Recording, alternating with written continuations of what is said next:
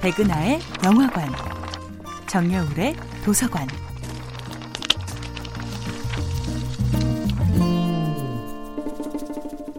안녕하세요. 여러분들과 쉽고 재미있는 영화 이야기를 나누고 있는 배우 연구소 소장 백은하입니다.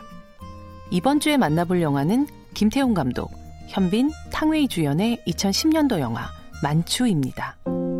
남편을 죽인 죄로 7년째 복역 중이던 애나에게 어느 날 어머니의 죽음이 전해집니다. 장례식에 참석하기 위해 72시간의 특별 휴가를 받은 애나는 시애틀행 야간버스에 오르고 그곳에서 누군가에게 쫓기듯 뛰어든 남자 훈을 만나게 되죠. 마음과 몸이 굳게 닫혀버린 애나와 달리 훈은 몸도 마음도 활짝 열려있는 남자입니다. 늦겨울과 한여름의 기운을 가진 남과 여.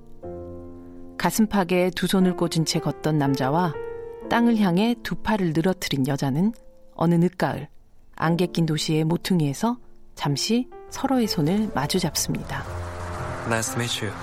I'm Hun. 만나서 반가워요. 난 훈이라고 해요. Nice to meet you, Elena. 만나서 반가워요. 난 애나예요. 사랑의 끝은 무엇일까요? 결혼일까요? 아니면 이별일까요? 만약 그렇다면 애나는 이미 그 종점의 풍경을 모두 봐버린 여자죠.